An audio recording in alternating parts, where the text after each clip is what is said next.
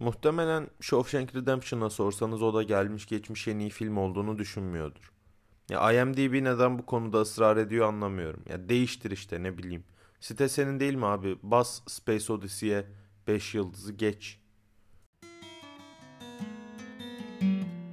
Elimden geleni yapıyorum. Bir süredir sadece final ödevlerimle uğraşıyorum. Ya en azından bu bölümü yazdığım esnada sadece final ödevlerimle uğraşıyordum. Ya lanet olsun keşke sınav haftası konsepti devam etseydi.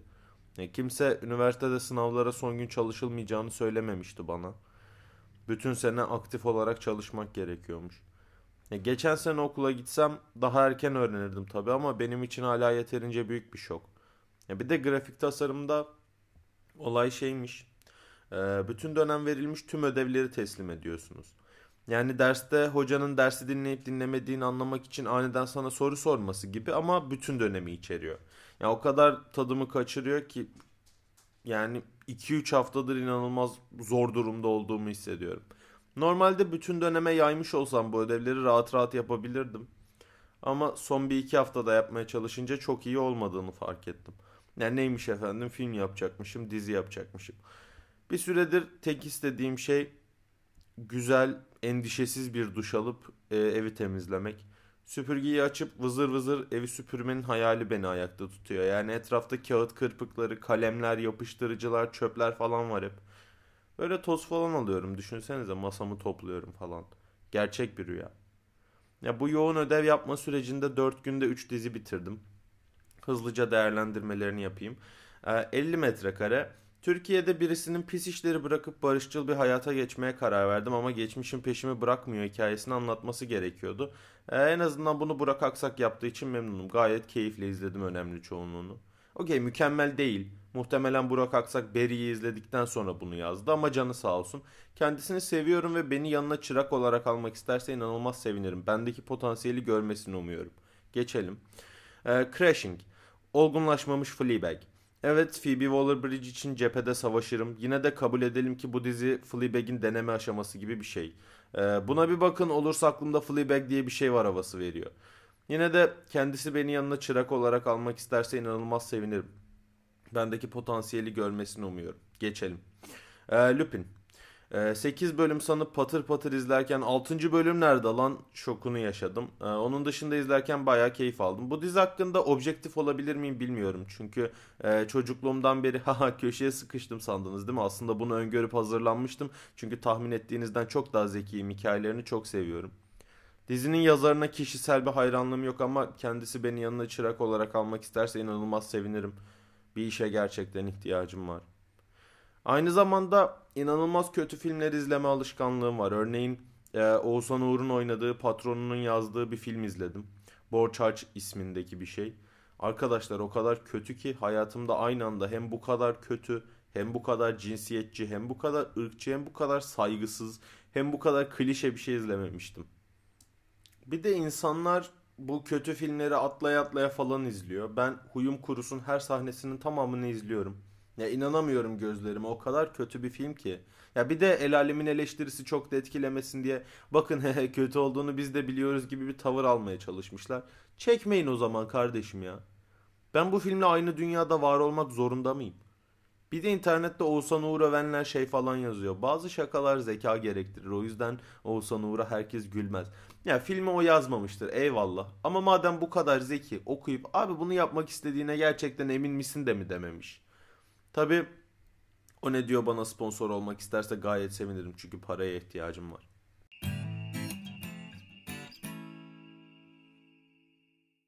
Mesela bu final sürecinde şey de var. Sırt ağrısı, bel ağrısı falan. En son bu kadar bel ağrısını araba çarptığında yaşamıştım. O olaydan podcast'te bahsettim mi bilmiyorum ama şöyle bir şeydi. 12. Ee, sınıfta karşıdan karşıya geçerken yolun iki şeritli olduğunu unutup tek yöne göre arabalara bakmıştım ve diğer yönden gelen araba çarpmıştı. Bütün bir gün hiçbir şey hissetmedim ama akşam eve gidip kanepeye uzandım ee, ve bir daha kalkamadım. E, geçen günkü ağrım da şu şekildeydi. Bütün gün ödev yaptım oturup. Akşamına biraz evin içinde volta atayım diye kalktım ve kurşun yemiş gibi çat diye bir ağrıyla yere kapaklandım. Sürünerek yatağıma gittim. İnsanlara bu konu hakkında birkaç şaka yaptım. Sonra uyudum. İki gün falan doğru düzgün hareket edemedim. Abi 20 yaşındayım ben. Bu bel ağrısı, sırt ağrısı ne ya? Buradan daha iyi bir yere gitmeyeceğinden de eminim artık. Hayatımın geri kalanını bel ağrısına kitlemiş olmak çok canımı sıkıyor. Ya bu podcast'i istediğim gibi şekillendirebiliyor olmak çok çılgın bir olay. Yani dizi film değerlendirmelerimi de burada yapıyorum. Depresyonumdan, bel ağrımdan da burada bahsediyorum.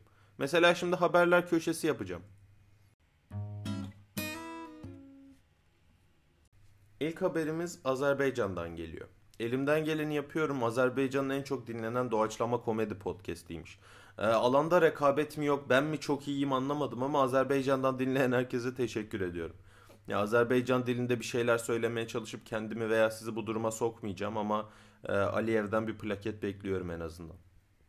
Podcast atmadığım süreçte Boğaziçi Üniversitesi'ne kayyum atandı. Eylemler yapıldı, insanlar tutuklandı, ev hapsi cezası verildi. Gaz yedik ciğerimiz açıldı falan derken çat diye hukuk fakültesi, iletişim fakültesi falan açılması kararı geldi. Az önce hukuk demiş olabilirim bir hızla ama e, tekrar kaydedemeyecek kadar ilerledim. E, ya her şey o kadar hızlı oluyor ki telefonu şarj olsun diye kenara bıraktığım 2 saatte Galatasaray Üniversitesi'nin Fransız hocalarına karşı cephe aldılar. Marmara Üniversitesi zaten külliyeye dönüştürüldü. Sonra çıkıp gençlerin hayal kurmasını sağladı falan gibi laflar edildi. Evet, e, Türkiye'den gitme hayali. Çocukken babam eve viski getirdiğinde surat yapıp babamı kınıyordum. İlerleyen yıllarda sigaraya başlamak ve bu gibi olayları önemsememek gibi bir duruş değişikliği yaşadım.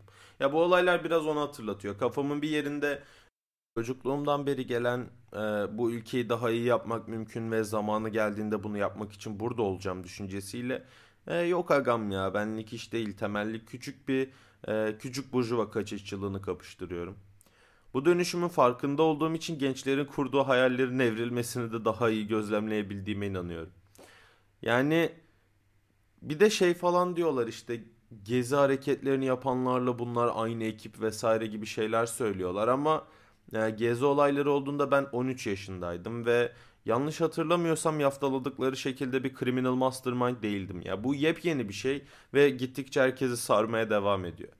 Ya burası Abbas Güçlü ile genç bakışa döndü Yiğit dediğinizi duyar gibiyim. E, farkındayım bir şey daha söyleyip bitireceğim. E, Boğaziçi direnişi daha sönümlenmedi. Ve içindeki bir yerden şimdiden siyasal İslamcılar yine mağdur olacak bir şey buldu. Ya yani buradan genel bir açıklama yapayım. Sosyoloji podcastine de dönüştürelim burayı. Ee, eğer siyasi, kültürel falan egemenlik sizdeyse o sistem içinde ötekileştirilip mağdur edilemezsiniz. Yani çok saçma değil mi sizce de? Ee, şimdi şaka yapmaya devam edebilirim. Dans et maymun dans et. Ee, bu segmenti de yaptım. İstediğimi yapabiliyorum. Ya yani iki kişilik bölüm de yaptım. İleride de yaparım belki kim bilir. Tamamen keyfime göre. Yani buranın kontrolünün tamamen bende olması biraz güç sarhoşluğu veriyor. Ya istersem Spotify'da olmayan bir şarkıyı podcast bölümü olarak atarım. Buradan dinlersiniz falan. Ya inanamıyorum yani bu kadar kreatif özgürlüğüm olmasına. Ya buna nasıl izin verebilirler? Ya tabii olur da bunu dinleyen bir şirket falan bana sponsor olmak isterse onların da motivasyonunu yok etmeyeyim. Bence denemenize değerim. Ee, buraya göz kırpan emoji koymuşum ama onu nasıl ses tonuma veririm bilmiyorum. Podcast olduğu için gösteremiyorum da. Okey kreatif kontrol o kadar da müthiş bir şey olmayabilir benim için. Ee, bu gücün hakkını veremedim özür dilerim. Telefonumda bazı şakaların notları var ama şakalar aklıma geldiğinde notları düzgün tutmadığım için çoğunun nasıl olduğunu unutuyorum. Örneğin şu anda ülkücüler nasıl dünyaya geliyor diye bir not ile bakışıyoruz ve asla hatırlamıyorum şakanın nasıl bir şey olduğunu. Not aldığım esnada inanılmaz komik olduğunu hatırlıyorum ama bir gün bu şakayı hatırlayana kadar bu notun şakası benim bu şakayı hatırlamamam olacak. Bu bölümün metni bir süredir bilgisayarımda duruyordu ama gündemi sulandırmamak için kaydetmiyordum. Gündemle ilgili sis biraz daha azalmışken hem biraz keyfimiz yerine gelsin hem de gündemle ilgili söyleyeceklerimi söyleyeyim istedim. Neyse bir sonraki bölüme kadar gaz maskesi takmayı unutmayın ve hoşça kalın.